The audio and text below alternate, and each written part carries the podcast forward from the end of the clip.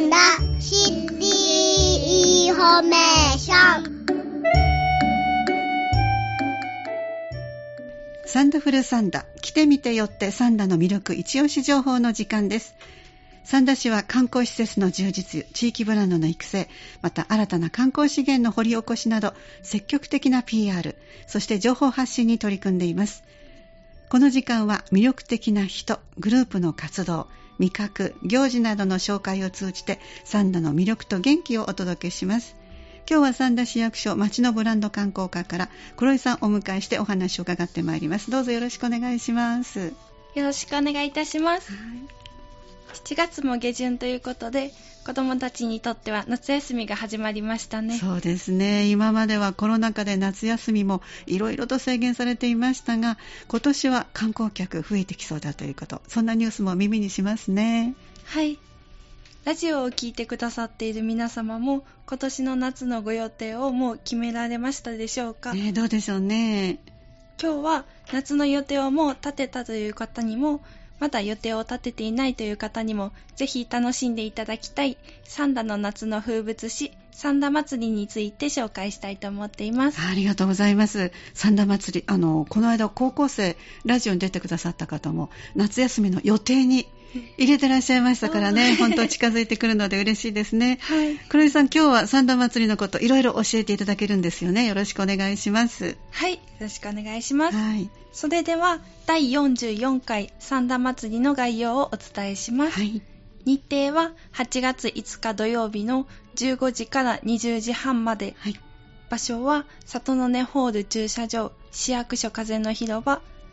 テーマは心の通うふるさとサンダです。はい、これはもう第1、8月に入って第1に土曜日と決まっているんですよね。はい。えー、午後3時から夜の8時30分まで、8月5日が待ち遠しいです。もう今からこうワクワクしてまいりますが、もう少し詳しくお聞かせください。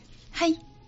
第44回三田祭りの主なイベントとしましては、ええ、市民総踊り、はい、夢創造ステージ、うん、お祭り広場マーケット、はい福助グループ特別協賛花火大会があります。はい、魅力的なイベント、ね、いつものように並んでますね。市民総踊り、踊りが上手な人でなければ参加できないのかなと思っていますが、どうでしょう？初心者でも参加できるんでしょうか？もちろんです。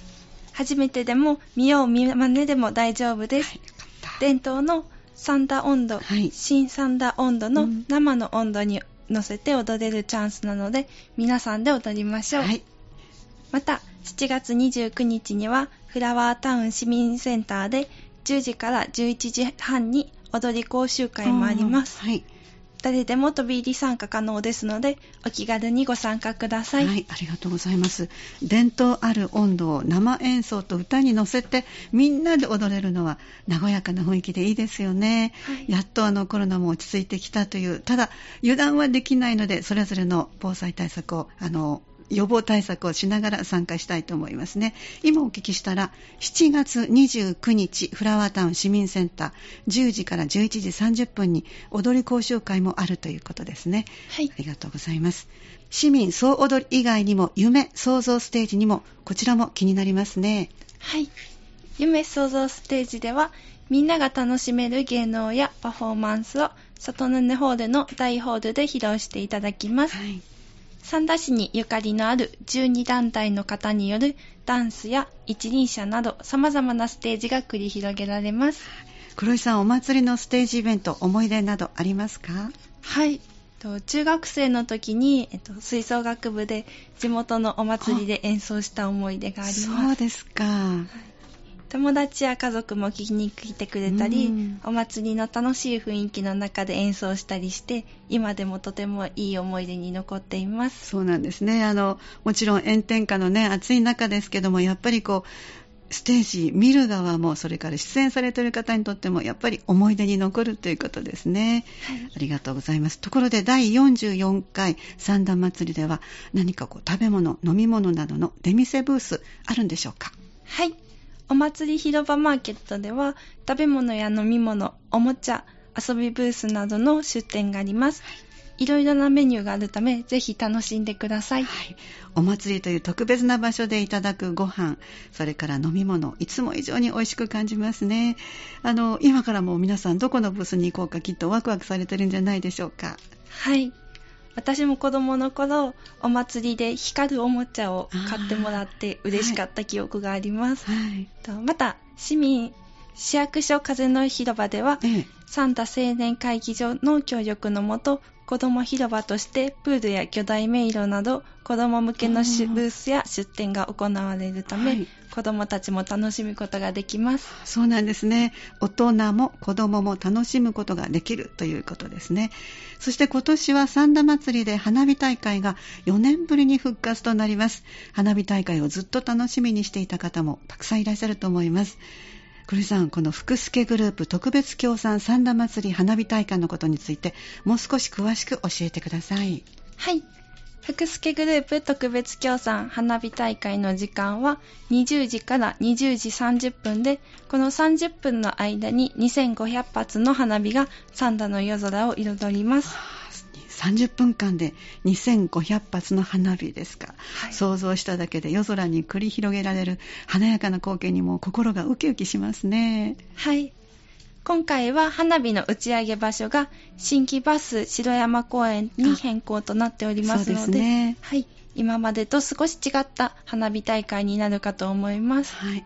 今年は新たな打ち上げ場所での三田祭り花火大会となりますね、はい、打ち上げ場所が新規バス城山公園に変更するということなんですがどこで花火をこう見ればいいでしょうね？はい。